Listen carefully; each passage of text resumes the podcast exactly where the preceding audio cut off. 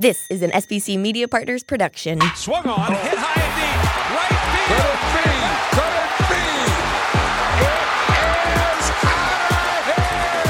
Phillies fans, these are your glove stories with Murph. Check in with Greg Murphy. Murphy, got a special guest, huh? Hi, everybody, and welcome to another edition of Glove Stories with Murph, brought to you by the BetParx Sportsbook and Casino app, the great folks at Shibe Vintage Sports and Phillies Nation. We thank you for being here with us, and uh, we are really excited to have our guest on today. He's a guy that we've been trying to get on for a while, but you know, he's a big radio star now, so uh, his schedule is pretty tied up, but we got him, and he is ready to tell some glove stories uh, about his absolutely terrific career in Major League Baseball and minor league baseball. And I mean that in in the fullest sense. Maybe not necessarily in terms of uh, production all the time, but Erik Kratz has certainly made the most of his talent. He made the most of his time in the big leagues, and we welcome him into the program. Kratzy, good to see you, man. Thanks for having me on, Murph. And that those were you almost made me blush.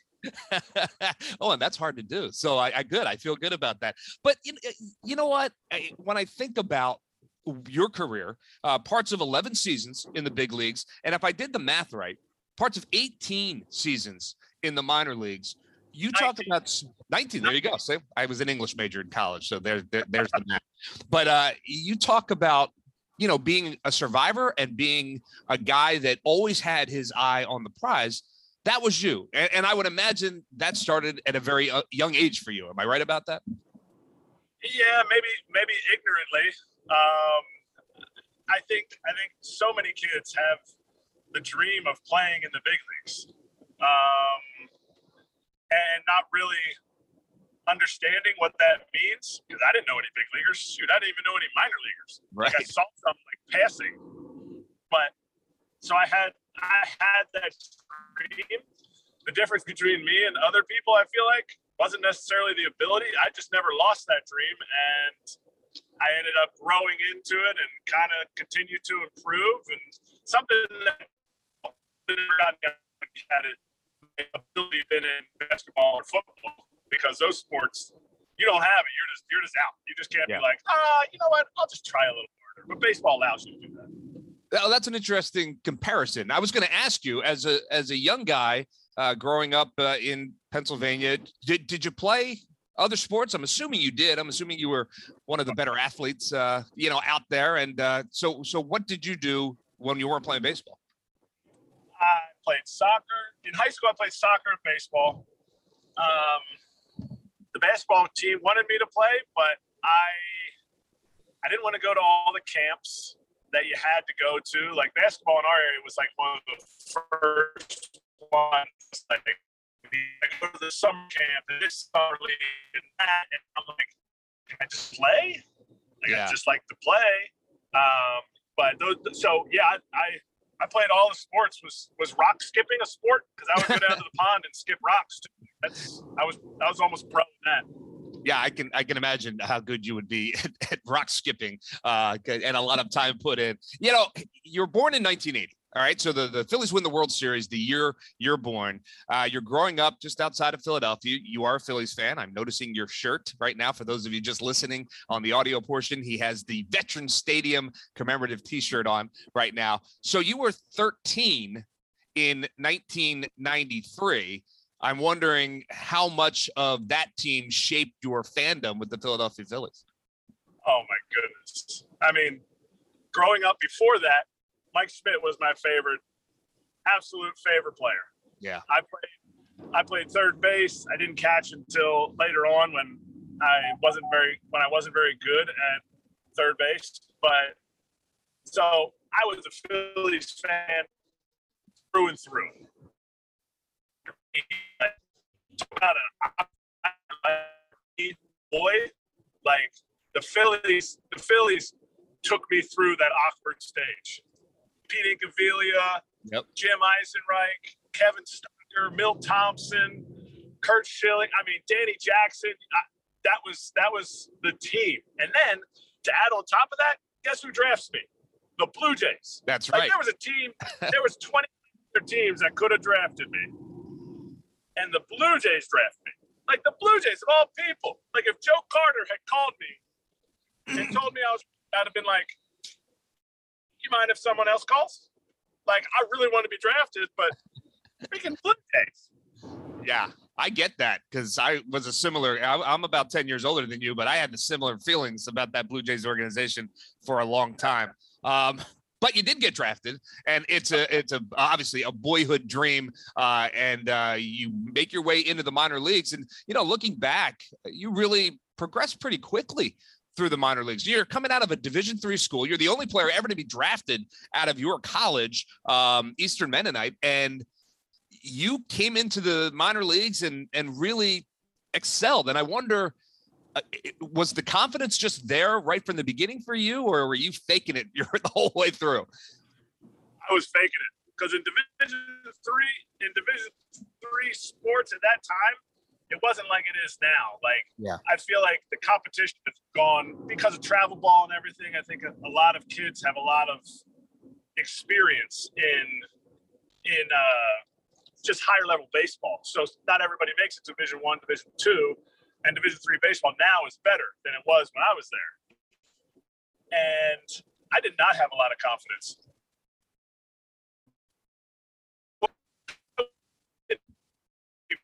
So green high school, but I, I graduated college at 21, and I was I was I didn't the advantage of playing at a high level in college. Remember my first game, I sat there and you know, I'm watching these Dominican kids throwing 95 plus and, you know, other college kids.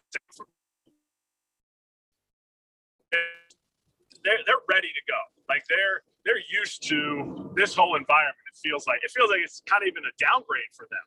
Yeah. And yeah. So, so I'm sitting there waiting for my first game. And I think it was two or three days till I played.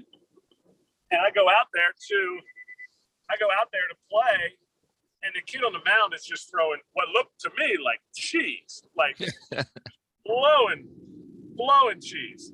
And I'm like, oh my gosh, like, I'm thinking, is my swing gonna work? Is this gonna be fine? And my first at bat, I hit a home run, and I'm like, wow, fooled them. so I, I, did it click then or does it still take some time before you say to yourself okay i belong here and then you start looking at that next level and you say okay maybe i belong there. How, what was the process for you? Because for so many guys um, you know I, I, that i've talked to over the years they doubt themselves at every level. Yeah i think i think for me the results were there. I think the doubting ironically came from a place that it shouldn't come from. It came from the organization. Wow. It, yeah. I went on the FPL. I went on, you know, I was hitting 300 as a player going into my fourth season, third season, and they put me on the Phantom DL for almost the entire year. Mm. And then 2005, and I win Player of the Month for the first month of the year. Now in New Hampshire, it's like six degrees for the whole month. So I was fine. Like I'm like, yeah, I'm good with playing through the cold. So I think that was part of why I did well. And my hitting coach came up to me when I got when I got the honor. You know, you're supposed to get a plaque, but it really showed me what the Blue Jays thought of me. I never got my plaque. I never got any of that. You're supposed to get a hundred dollar bonus, which at the time would have been Huge. so awesome. Yeah. And and so my hitting coach comes up to me. He goes, "You know what? Congratulations never going to last. Oh, wow. And I'm like, and and you know, to my to my fault, I was like, okay, well, what do I need to do? He's like, you want to hit in the big leagues? He said, you're going to have to do this and that. And I'm like, great. The whole month, I was pulling every ball. I was smashing balls to left, left center, center field. And he's like, you got to learn to be able to hit with power to right field. So I'm like, all right, here we go. And I I learned to hit the right field, and it went like this. And so and so I had the confidence probably the first two or three years. And then there was like a two year stretch where, you know, the results were not good. And I was in double A. And it, yeah, it went, it went bad. It, it, it really went bad. It, you know, it was, it, yeah. I was going to say it's so interesting to hear that because um, you know these organizations invest a lot of money into young. Maybe not a lot of money, but some money into young players um, as they make their way through, and uh, to to to sabotage someone like that or to potentially sabotage. But I, I, know you have an incredible support system back at home. I'm sure you had some teammates as well. Uh, what do you remember about that time? Who did you lean on to be like, hey man, you got this? So many, so many people. I, I heard, you know, my wife, my wife was my biggest yeah supporter. Obviously, my my dad, my my family, my mom, my sisters. You know, they were all. I had so much support but the biggest thing I learned from all of that, you know, they weren't purposely trying to sabotage me. The biggest thing I learned was you need to do it. You need to do it for yourself and you need to, you know, focus on what makes you better in a team sense. And it was, you know, it was, I'm so glad and grateful. I'm so glad and grateful that I got the opportunity to struggle in the minor leagues and then still continue to progress. Because a lot of my buddies struggled and never got, got, another opportunity, whether yeah. it was in the minor leagues or they're in the big leagues. And they went through their first struggle where like a coach was what I just call overcoaching. Because I don't think there's any coaches with some ill intent out there, but it's one of those things that they learned at a level where it was like, oh, like he's fizzled out. He can't do it. It's like, oh, he can definitely do it. It's just how many opportunities you get to struggle.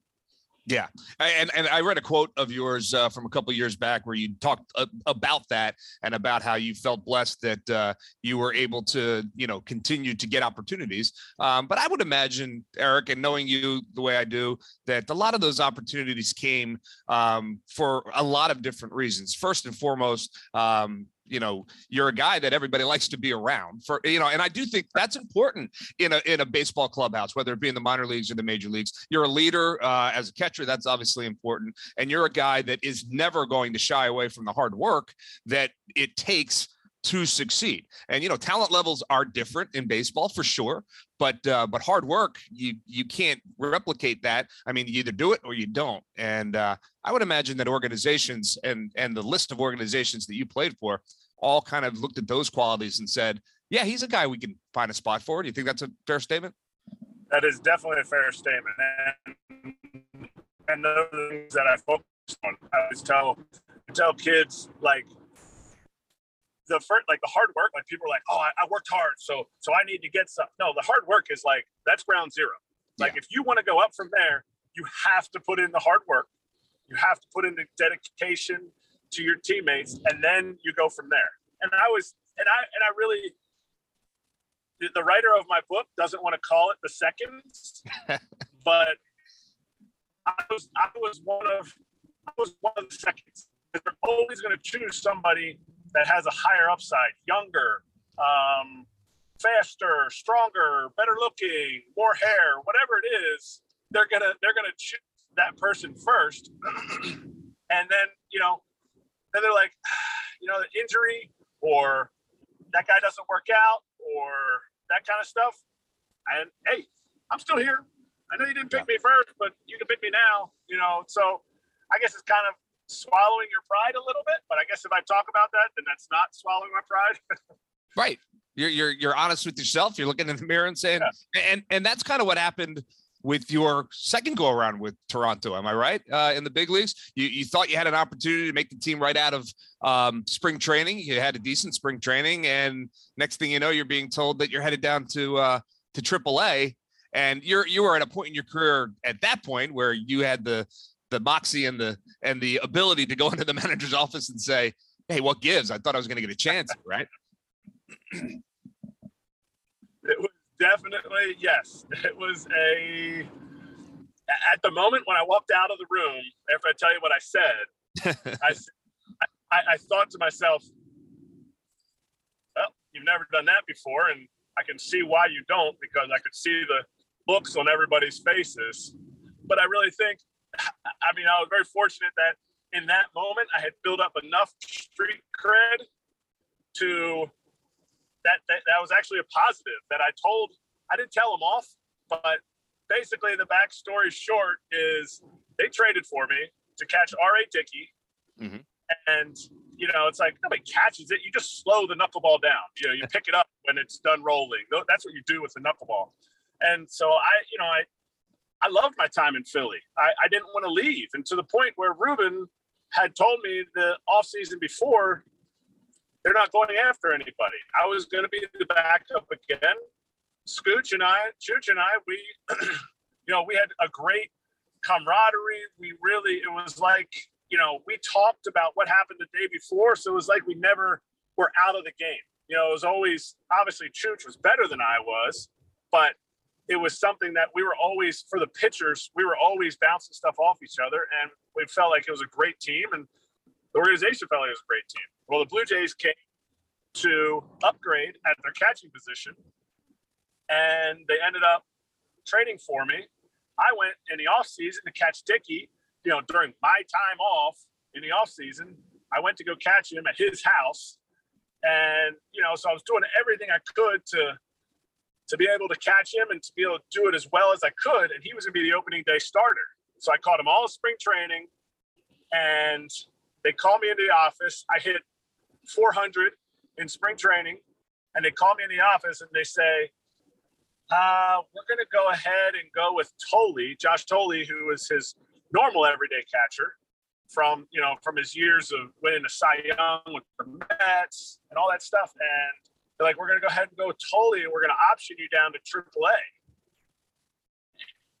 And I paused, and I'm like, I let like there was a pause in the room. I'm like, I was like, "This is the GM talking." Okay. are you serious? Like, "You serious? You traded for me? I said, you can look at my numbers of what I did the last two years in Philadelphia as the backup catcher. As a starting catcher, eh, it's not great numbers. As a backup catcher, you know I'm from Philadelphia. You know I have a family. You know I'm 30 at the time. I was 33. I said, so you traded for me to send me to AAA?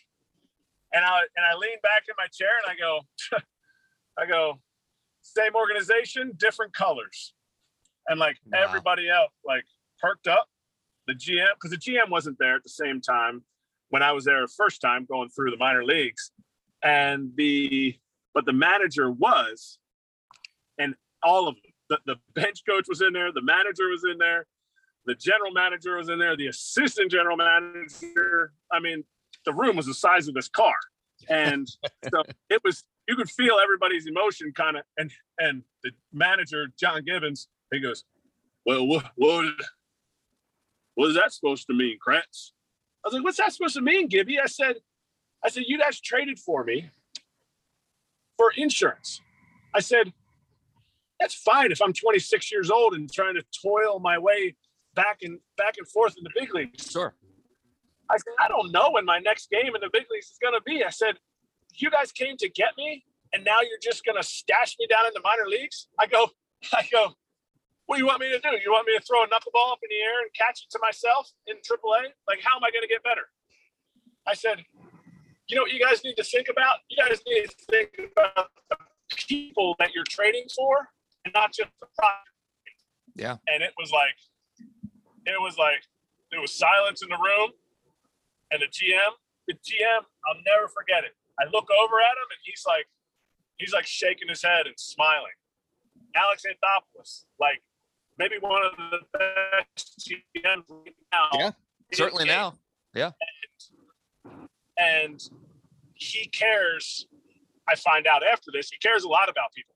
But to call him out could have been the end of my career because it's not like I'm like, you know, the greatest thing since sliced bread. And he could have just been like, you know, sending out messages to everybody. Aaron Sure. Krad, turd, turd, turd. Right.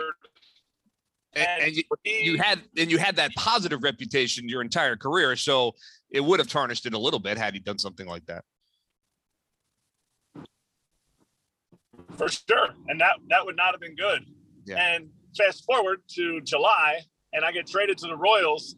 Fast forward six years from then, I meet the Royals scout or Royals assistant GM who traded for me. And they said the only reason they traded for me was because of the glowing marks that everybody said about me about how I am not afraid to call out people when they need to be called out for the betterment of the team. And I really think that's from Alex because I know Alex came to me after they called me up that year for opening day. I ended up being on the opening day roster because there was an injury and I filled in for that. That's right. Uh, and and and he was like, I really appreciate what you said in that meeting.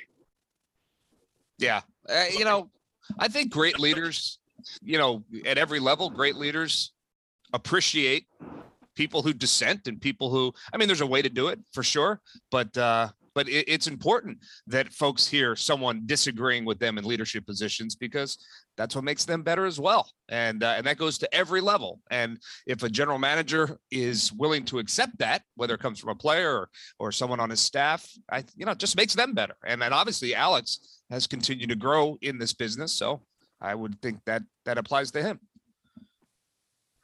Yeah, and and like you said, there's there's a way to do it. Yeah. and You were right on the edge. line. that's all right. That's all right. Now, if I said something, it, it would be different. Yeah. Well, let me. I I, I want to take you back to your time in Philly between 2011 and 2013. There's two or three more things I want to touch on before I let you go. So, uh, your time in Philly, um, you, you obviously the team you grew up rooting for. It's your second stint. You made your major league debut in Pittsburgh. Got a hit in your first at bat. Uh, if I'm not mistaken, you got an RBI in your first game as well. Um, so you just kind of knocking things off. Well, actually, let me ask you that because everybody remembers that day. What was that like for you? Only out in Pittsburgh, I'm sure you had a ton of folks there to support you. I had I had so many to support. You know, they'll they'll show like like three to five people that are there to his first game. They needed the wide heads to show the whole row of people that were there. Yeah. And that's you know that that, was a good thing, and that was a little bit of a difficult thing too for me because you had to like sign everybody in for tickets, and so it was like, okay, tickets, okay, game, game tickets now, okay, okay, okay. It, uh, a bit stressful from our first game, but yeah, you get you get your first hit out of the way in your first game. That was that was good. I went my first two at bats. I didn't get a hit, a pop up, and I don't remember what I did my second at bat. But my third at bat, the inning before, Laz Diaz is the home plate umpire, and he goes, he he leans in just during a pitch while I was catching. He leans in and he rubs my back, and he goes, "Hey," he goes, "This next inning, we're gonna get you a hit." And I'm Oh, like? I'm like, okay, like, what are you gonna do? and so I get, I get, I get one O, and Bud Norris is throwing. At that point in his career, Bud Norris was throwing all cutters.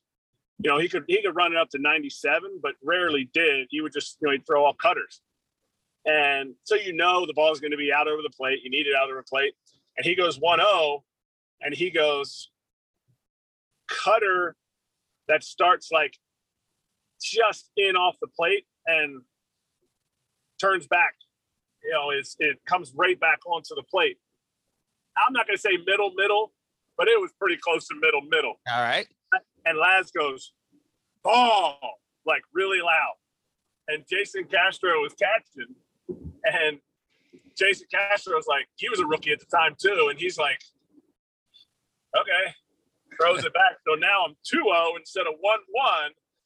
And then Bud Norris leaves a cutter out over the plate. I get a base hit the right center. But that? it was it was it was the most dramatic ball that I remember. Laz Diaz saying it was like ball. See that? Umpires are people too. I love it. Laz Diaz. Uh, Oh, so I would imagine every time you see Laz, a little uh, tip of the cap for him, right? uh, it really it really helped me understand that those guys, yes, I knew they're people, but it's one of those things that they really, you know, it, it kept me understanding from an early time that you deal with these guys, they they can deal with you. They can they can really manipulate how a game can go. And yeah, you know they're going to make mistakes. It's just a matter of you know how you deal with them. I think it's just like anything. Yeah. Like how do you, how do you deal with humans? Like they're humans. They want to do well, and they can manipulate how how a game can go. Yep, I, I totally agree. And sometimes it is that simple, and uh, it seems to sometimes be a difficult thing for others to figure out. But uh, that's a conversation for another time. All right, before I let you go, I got to ask you uh, about your time in Milwaukee because in Milwaukee, you know, we were watching you from afar, and you had, you know, a, a, a decent season with the Brewers, but you had kind of a magical postseason, and there's a part of me that thinks, man, oh man, nobody deserved that more than Erik Kratz. And I, I, I can't imagine what it felt like as you were going through that. As you think back to that time, and just so people remember, you were five for seven in the post game. You had three hits in the clinching game uh, for the NLDS, if I'm not mistaken. Um, and you were the oldest guy to debut in the postseason for like 110 years or something like that. So you put all of that together it's a it's a glove story dream. And um i you know in retrospect now was that the most fun you had in your career? Man it, as as you know the playoffs are a tense time. Yeah. and i think i think if i was 28 and it was my first playoffs and not 38 in my first not my first playoffs but my first you know games that i got to play in the playoffs Right. i, I think it would have been different but i was so i was able to enjoy so much of it because i had been to the playoffs and not played in 11 with the Phillies, Mhm. 14 with the Royals, 15 with the Royals, 17 with the Yankees, and then 18. So it was like I, I saw if if I could have had more experience without ever playing, it's not possible. Like I had so much playoff experience without ever playing right i know and and so it was like it was something that I was able to enjoy it. I mean, the most fun, yeah, obviously, obviously, th- there's so many moments. If you made me choose one that we had to like have a whole glove story podcast about, yeah yeah, I, I'd talk about the 2018 Brewers season because it was it, it was so awesome. But just like our our playoff run in 17 with the Yankees, or 20 with the Yankees, or 14 and 15 with the Royals, like anytime you accomplish a goal from spring training on, Yep. and you have some part of it, even not playing or not playing, you have you have such such a bond of you know with those guys. I remember going into Game Seven, Ryan Braun, Game Seven of the NLCS with the Brewers, and Ryan Braun goes, he's like, man, we were getting ready for the game. He goes, I really like this team. He said, I really hope we can win this game. He said because I see all the old guys from. You know the uh I forget what year it is, like the 80, 84 yeah something like that yeah, 83, 84 Brewers team. He's like, I see all those guys come back all the time. He's like, I would love to see you guys every year for, you know, or every five years, Yep. just like they do it. And I'm like, yeah. Not, not that we needed any more motivation to win the game to go to the World Series, but. To hear it from a guy like Ryan Braun, who can be, you know, he can be a little bit, you know, just just like any other superstar. They have to they have to bide their time. You know, they have to be kind of separate in certain situations. Um, but to hear him say that, and just because he had been with the Brewers that whole time, and it was something that was that was it was a cool. It was something that I'll never forget him saying going into that game. Obviously, we lost. Yeah. Uh, but it doesn't now it doesn't tarnish it you know I, I i'm sure people who don't have a world series ring it, it probably hurts a little bit more but to me it was about it was about those moments and those times and i still have great connections with all of those guys That's awesome.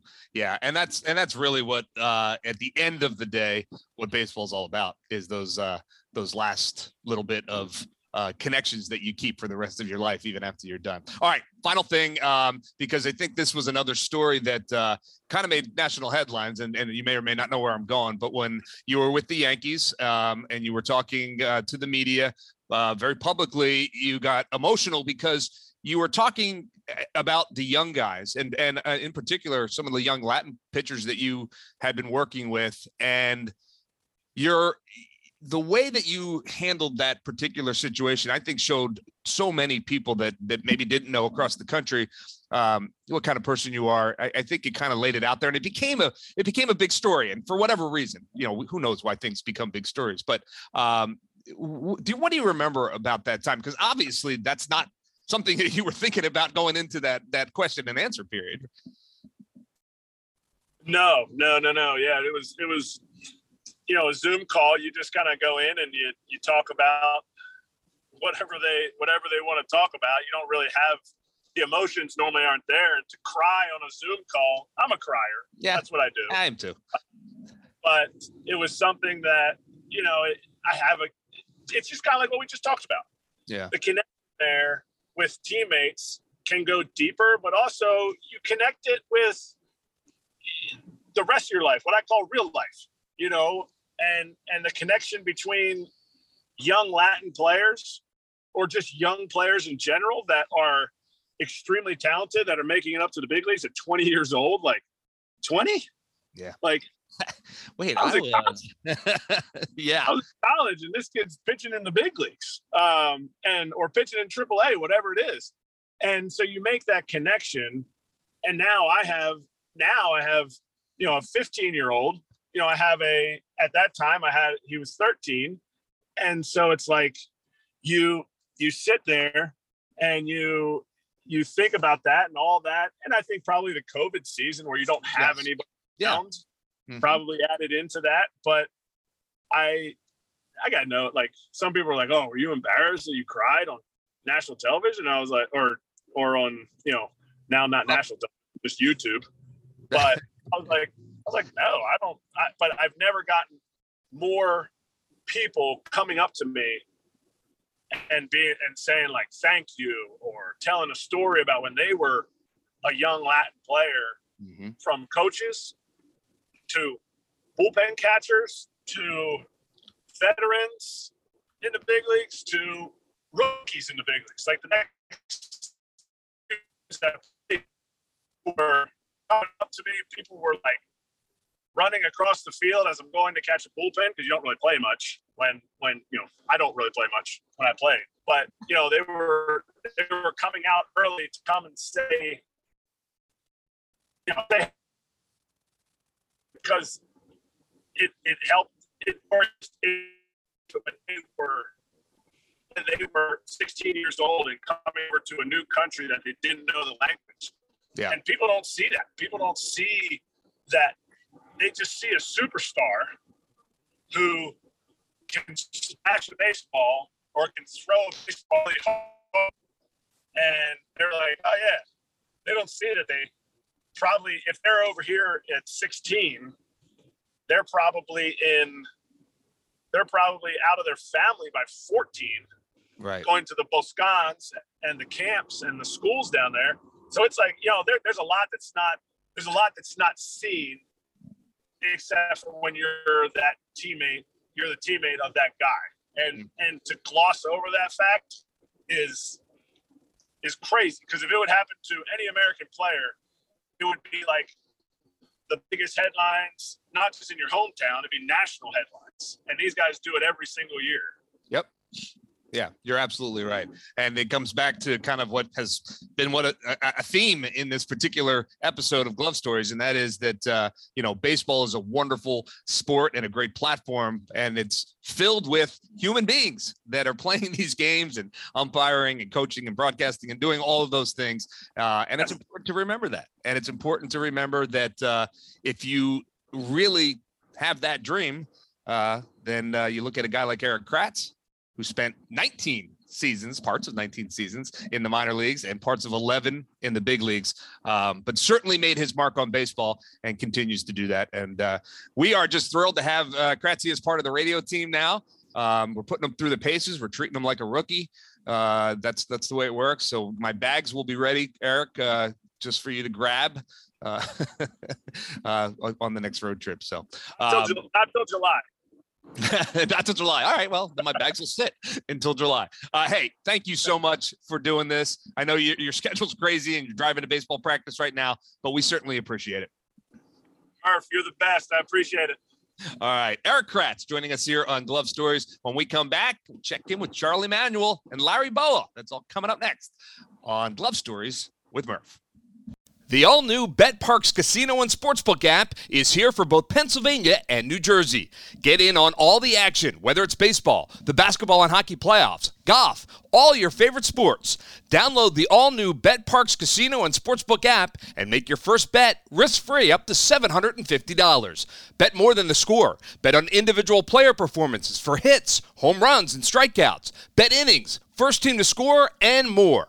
BetParx is the only sportsbook and casino app that I recommend. The BetParx Casino and Sportsbook app, where odds, bets, slots, and games all come together in perfect harmony right in your pocket. Sportsbook and all your favorite casino games for real money, all in one amazing app. Live in game betting lets you bet while you watch the game.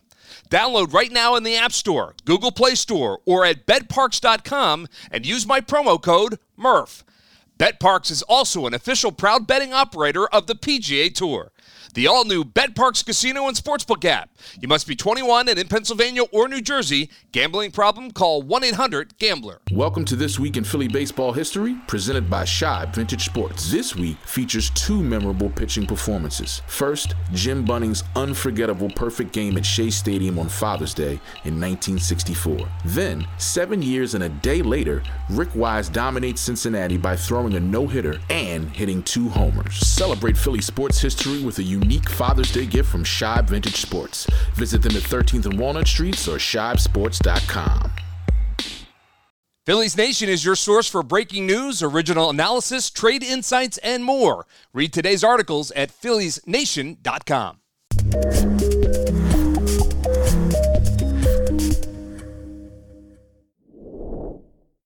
Welcome back to Glove Stories with Murph as we welcome in, as we do every week, Charlie Manuel and Larry Bowa here on the podcast. And we're talking about an interesting topic today that is somewhat topical in Philadelphia over the last couple of weeks. New manager with the Philadelphia Phillies, Rob Thompson, taking over for Joe Girardi mid-season. And uh, it doesn't happen often, maybe two or three times a year in Major League Baseball, but teams make changes. And uh, both of you gentlemen have been involved with that in all aspects of baseball. So, Charlie, I'll, I'll start with you.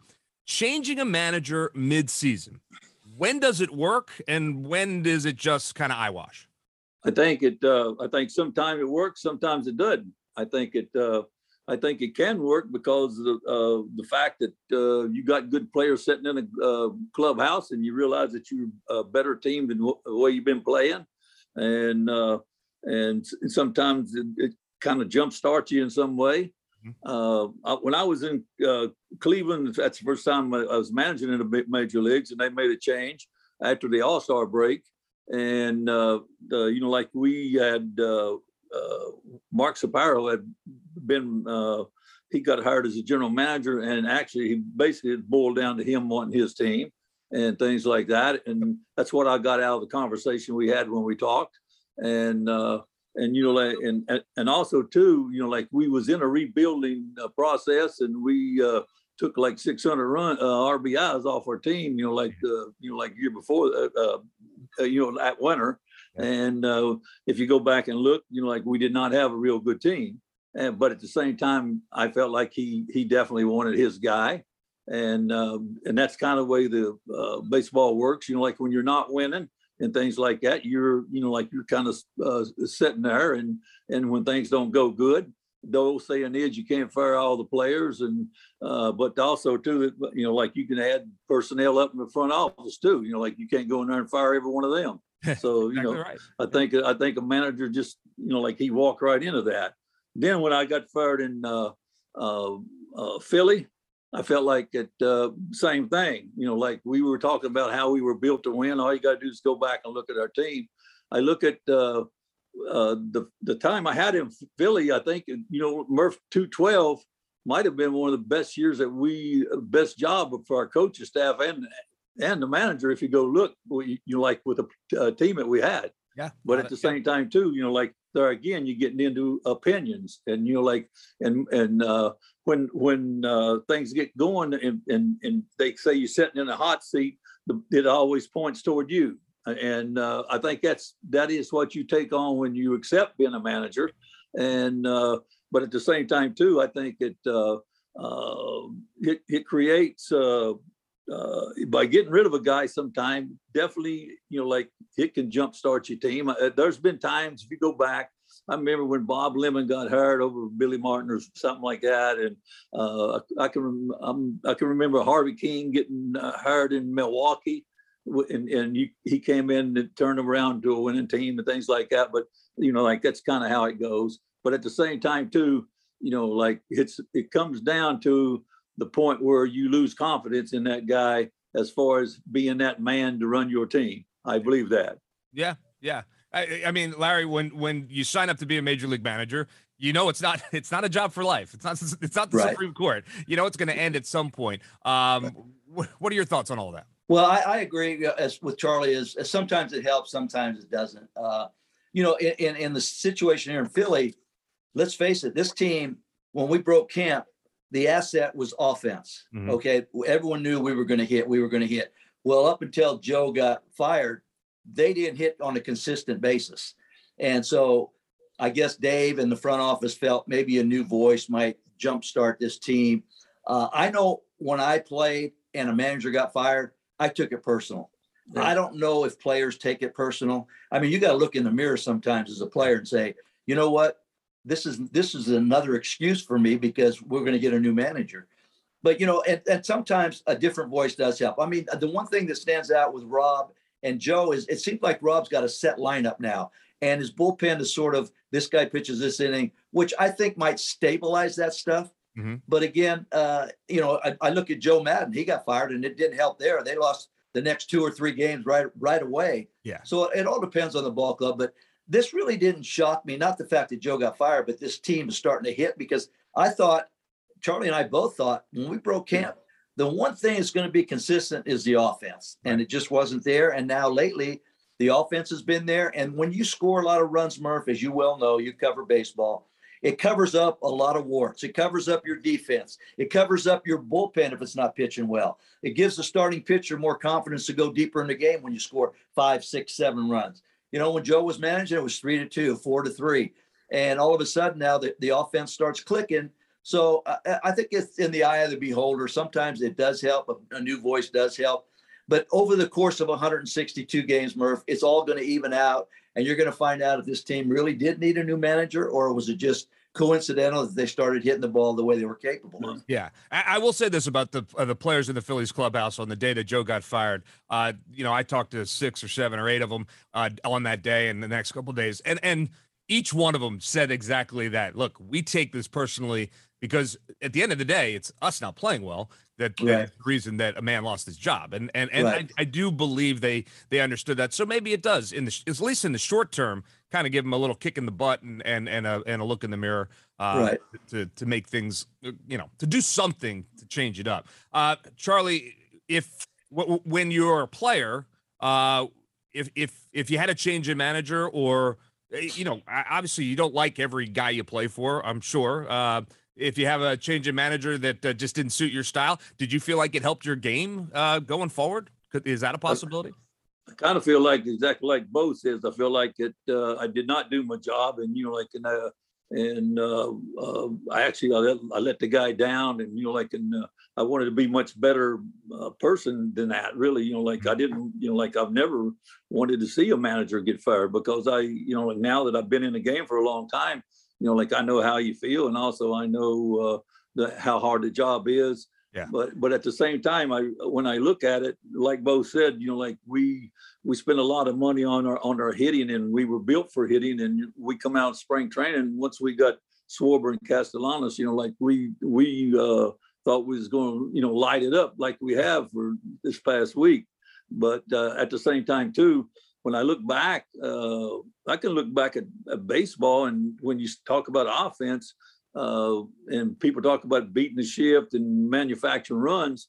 You know, like uh, I, I look at those teams I had in Cleveland. Also, I look at our team, and I I, I do compare them.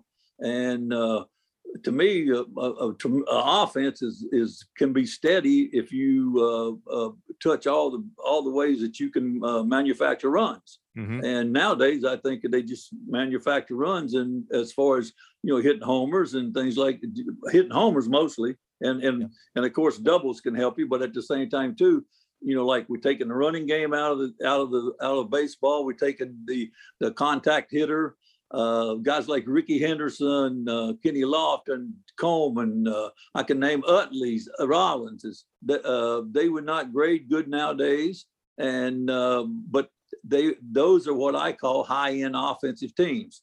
The, teams that's got the consistent hitting down through the middle of the lineup, and it's hard to go through their lineup. And all of a sudden, you, know, you can play little ball, things like that. And uh, we had a team actually in Philly that the, I felt like the fans fell in love with our team, and we could manufacture runs in a lot of ways. And we at at times we didn't have to bunt because we could steal and things right. like that. And uh, right. you know, like I look at that, and and if you've got a team that you built for power along, if you look and go down through uh, compare uh, uh, uh compare the hitting on, on, on a real good team 10 or 15 years ago to, to a real good hitting team now. And you'll see the power and and uh, you will see ways if they play the uh, baseball, uh, what I call a correct way of playing it the whole game. You know, like I still think it, that that is the best offense. Yeah. Yeah, I would I would agree with that. All right, let me ask you one final question, both of you, before uh, we wrap this segment. Uh, most influential manager that you guys played for, um, is there one guy that that to you really impacted the game? Maybe not on a daily basis, but certainly on a, a week by week basis. Larry, you go ahead. I, I think I think uh, and and it showed as far as us advancing farther than just the playoffs. When Dallas took over, his personality was completely different than Danny Ozark. Now I really liked Danny Ozark. He was perfect for our team, but the as Charlie said earlier, the old saying is it's easier to get rid of one guy than it is 25. And we at that time we were probably underachieving. There's no question about that. Mm-hmm. And then Dallas came in with a complete different personality. Uh, you know, Danny was very low key. Very seldom, if he got on you, it was behind closed doors. And Dallas, on the other hand, he, he did he wasn't afraid to holler at you in front of 25 guys. Right. And you know, maybe today that wouldn't work, but back when we played, it worked. And so you can't you can't argue with that. The one thing I would I would add to that, you know, you asked Charlie if it meant a difference if you liked a manager or didn't like a manager. Yeah. I will guarantee this, and Charlie can verify this. When you step in the box, and and Charlie Manuel's the manager, and I didn't like Charlie, I'm going to say, oh, I don't like Charlie, so I'm going to strike out. Or you didn't like Larry Bowa, I'm going to step in the box and say, uh, you know what, I don't want to play for this guy. When you get in the box, it's you against the pitcher. It doesn't matter who's in that dugout over there. So those players that tell you, oh, I couldn't play for this guy, to me, that's a cop out you go out there and you play the game. You might not like the guy, but you play the game the same way. Yeah. Hey, we all have bosses we don't like sometimes, right? Exactly. yeah. Go out and do your job. Go out and do your job. All right, Charlie, you get the final thought. Uh, most influential manager for you? Yeah, I would say, uh, you know, like uh, one year, Billy Martin, hmm. 10 years, Walter Alston. Okay, there you go. That's a good yeah, answer. That's a good answer. Again, different personalities, right? yeah, I think. Yeah. I think. It, I think Billy Martin for one year. You yeah. know, like uh, uh, he's he's amazing, but as time goes on, definitely he can he wears. I mean, he wears yeah. on you, and you know, like and who he is. I That's think awesome. Walter Alston was a is a uh, he's the same every day, and he really and Alston had a low demeanor, but at the same time he could really communicate with you and and uh, and and and he would he, he could make you feel comfortable, and uh, he he got the most out of his players. Great stuff. Love it. All right. Well, we'll see what happens uh, for the rest of this season in Philadelphia with their manager change. I know all three of us uh, are saying, "Here's hoping, here's hoping it turns it around," because it'll right. it'll be a lot of fun throughout this summer. Charlie, Larry, thanks for your time as always, and we'll talk to you next week. All right, Thanks, Mark. Mark. Take care. Yeah. Welcome to This Week in Philly Baseball History, presented by Shibe Vintage Sports. This week features two memorable pitching performances. First, Jim Bunning's unforgettable perfect game at Shea Stadium on Father's Day in 1964. Then, seven years and a day later, Rick Wise dominates Cincinnati by throwing a no hitter and hitting two homers. Celebrate Philly sports history with a unique Father's Day gift from Shibe Vintage Sports. Visit them at 13th and Walnut Streets or shibesports.com. The all new BetParx Casino and Sportsbook app is here for both Pennsylvania and New Jersey. Get in on all the action, whether it's baseball, the basketball and hockey playoffs, golf, all your favorite sports. Download the all new BetParx Casino and Sportsbook app and make your first bet risk free up to $750. Bet more than the score. Bet on individual player performances for hits, home runs, and strikeouts. Bet innings, first team to score, and more. BetParx is the only sportsbook and casino app that I recommend.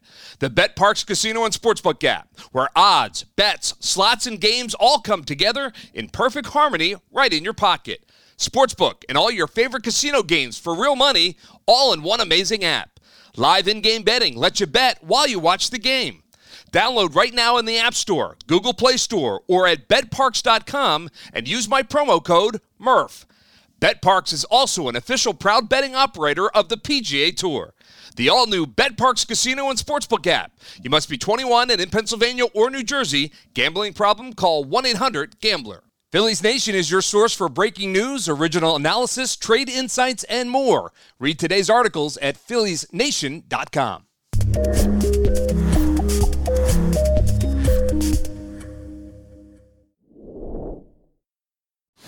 Welcome back to Glove Stories with Murph, brought to you by BetParx Sportsbook and Casino app, the great folks at Shibe Vintage Sports, and the great folks at Phillies Nation, who we have to happen to have one with us today. Tim Kelly is the editorial director for Phillies Nation and uh, covers the Phillies on a daily basis. So we thought, why not get his insights on some of the broader topics that surround this team? So Tim, thanks for being with us. We appreciate it. Good to see you. No problem. Good to talk to you, Murph. All right, so let's talk about this uh, 2022 Phillies team. Uh, as we talk right now, Phil's a couple games above 500, finishing up what has been a pretty successful road trip. And uh, but there's a lot of things surrounding this team that are worth talking about. And and one of the things I want to get your thoughts on are how impressed have you been with this starting staff? I don't think it's getting enough attention um, because they are a top, I would say, six or seven major league staff at this point and, and the way they've produced. Would, would you agree with that? Yeah, they are. I mean, you, have seen flashes the last two years of Nola and Wheeler both being on, but they really weren't consistently on at the same time right now you're in a stretch where both of them have been excellent. I think if you're just going, I know we're going to get into all star candidates, but if you're just going like the top seven pitchers in baseball right now, Nola and Wheeler would probably both be in there based off of what they've done this season. So to have that, and then if you're able to get more, I think Kyle Gibson has probably given you more than you've expected. Uh, Zach Eflin, obviously, there have been some health issues, but Ranger Suarez was excellent in two out of his last three starts. So you're you're in a very good position with your starting rotation. Yeah, and that so that leads back to the ultimate goal, and that is, hey, get into the postseason, and anything can happen, especially when you have a starting staff the way the Phillies do. But they've got some work to do to get to the postseason, and we'll talk about that in, in a couple minutes. But you mentioned All Stars, and we are we are approaching the All Star break. It's about uh, two and a half weeks away, I guess, at this point. Um, and uh, you know, right now, Bryce Harper looks like he'll get voted in as the designated hitter, as he should. Uh, who else do you see that might be deserving of a nod to to go? Well, what I would say is like in the National League, Sandy Alcantara and Joe Musgrove are going to be the locks pitching wise. And Zack Wheeler and Aaron Nola both deserve to be there if it's just the, the best candidates, but other things factor in. You have to consider that every team gets an all star. The Phillies are going to have a position all star. So uh, it, may be less likely that they end up with two pitchers. But in terms of who deserves it, I think both Nola and Wheeler deserve to be there. We'll see what happens there. And then uh, I know some people will scoff at the batting average, but in terms of power production and consistently getting on base, Kyle Schwarber is someone that deserves a look. And the fact that he's played and is liked in now four major media yeah. markets, that certainly isn't going to hurt him in terms of fan voting. Yeah, I would agree with that. And you know, look, he's got another couple weeks before it's all said and done. So he continues to be on the hot tear. Those numbers are going to look even better. I wonder if you had to pick, and it's a tough question, I guess, but if you had to pick between Wheeler and Nola, where would you go with that? I would still lean Wheeler, but it's a lot closer than it was a week ago because obviously Nola goes eight shutout innings in DC last weekend, and then Wheeler's most recent start was a little bit shorter a little bit of bad luck there as well. But uh, yeah, I, I, think they're pretty much neck and neck, which means these next few weeks kind of determine which of those two potentially goes to their second All Star game and maybe which one stays home. It's possible both go, but again, there's a, a lot of considerations that go in here, which is probably why viewing players' legacies based off of All Star game appearances probably isn't the, the best way to look at things. Oh, another topic for another day. that is for sure. Um, but uh, yes, I would agree with that. All right. Uh, in in terms of this team, um, obviously in June they've started playing much better baseball. Uh, it's been fun to watch. They've kind of uh, figured out ways to win games that they probably shouldn't have been winning, uh, as opposed to losing games that they probably shouldn't have been losing. Uh, certainly a refreshing change do you anticipate uh, it? Uh, it'll level out a little bit, but do you anticipate it staying um, on the positive side of things as we continue through this season? Yeah, I do. Uh, it, it's just a matter of whether how far up into the positive things you get. Rob Thompson talked about getting back to 500, then you get to five games, then you get to 10 games above 500. And obviously, to have any chance in the NL East, you're going to have to be well over 10 games above 500. Even to win a wild card, even with the third wild card spot this year, there's there's not much of a middle class. You're either like a 90 win team or you're like a 68 win team. So the Phillies are going to have to get to around that 90 win mark probably to get one of those wild card spots. And closer to 95 or above to get uh, a chance at the NL East. So uh, I, I anticipate it being above 500, but before the season, I think there was a thought if you win 84 games, it's maybe not that great of a season, but you can probably get that third wild card spot. I don't think that's going to happen. No, I would agree with you. I, it's going to be closer to 90. There are teams that got out to really quick starts and now just almost have to play 500 ball just to kind of stay in that realm. So, uh, yeah, the Phillies dug themselves a pretty big hole. They know that. They've dug out of the hole but now they're at ground level so they still yeah. have to start climbing at this point and uh, you know winning series will do that and that's what they've got to continue to do. Uh, they've done a nice job of that in june. All right obviously this team probably doesn't go far if bryce harper doesn't continue to do what he's doing as the dh and maybe even get back out there in right field. Uh, how concerned are you about the uh, long term health prognosis of their uh, right fielder slash designated hitter right now well, I think I'm not concerned that he'll be able to DH. I I, I, guess I'll say I believe it when I see it when he ends up back in right field this season. Uh, I'm not saying it won't work, but it, it's not necessarily something that I would bank on happening. And you are, uh, as much as Bryce Harper is kind of a mixed bag in the outfield, he is a significantly better option out there than Nick Castellanos. And having the DH freed up j- just puts you in a better position as a team where you can rotate Schwarber, Castellanos, Gregorius, Alec Bohm, Rhys Hoskins, whoever, and of course Bryce Harper and JT Realmuto. So you're a better team when you have Bryce Harper in right field. But the biggest thing is being able to have Bryce Harper in the lineup because he's one of the top two or three hitters in the sport right now. So uh, Joe Girardi had said it earlier in the season. Thank God for the DH. Yes. A year ago, Bryce Harper probably would have been out for the season or out for a substantial chunk of time, and this wouldn't have happened. Instead, he's having I don't even think it's a debate. Like offensively, he's having a much better season than he was at this time last year. Now, yes. he had a massive second half last year. We'll see if that happens. But uh, this is by far, I think, his best offensive season since 2015, which is really held up as like one of the great offensive seasons of the last 25 years. Yeah, that's a great point. It'll be interesting to see the residual effects going forward in years to come uh, when they look back at this season. If he were to continue to do what he's doing, uh, there are going to be managers and general managers you know, for the Phillies because he's going to be with this team that are going to say, hmm, maybe less time in right field and, and more time just as the DH is is a secret to getting this guy um, to to stay healthy and, and be where we need him to be. It, it, will be interesting. Bryce will fight that. He wants to be out there. There's no doubt about it. But uh, if he has the second half that he had last year. I mean, he's liable to win uh, a batting title because he's Yeah. in the mix, and and that second half was outstanding. Um, and I think he would certainly be in the mix for the MVP talk again for sure. Yeah, there's going to be people that will never vote for a DH for MVP. So, I, in that sense, it's probably good for him to get back out there.